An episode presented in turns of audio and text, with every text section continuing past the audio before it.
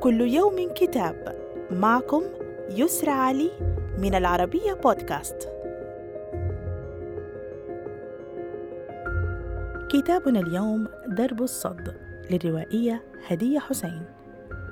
رواية ينطوي عنوانها على النصف الأول من مثل عراقي شائع هو ضرب الصد ما رد والإيحاء بأن الطريق الذي قد تسلكه الشخصية الروائية هو طريق خطر وقاتل. ولا عودة سالمة لسالكه. وربما يعزز أفق التوقع هذا المشهد الدرامي الصامت بانتومايم الأخاذ والغامض الذي تستهل المؤلفة روايتها به.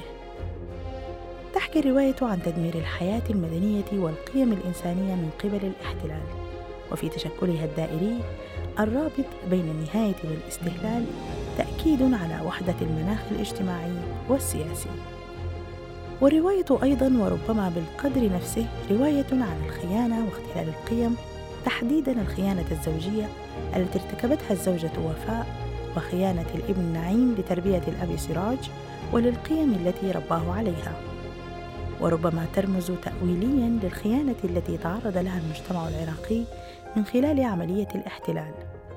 وقد يختزل صوت سعدون المجنون في لازمته الأثيرة بصراخه الموجع بأن العالم قد أصبح خرابا بكامله بعد الاحتلال.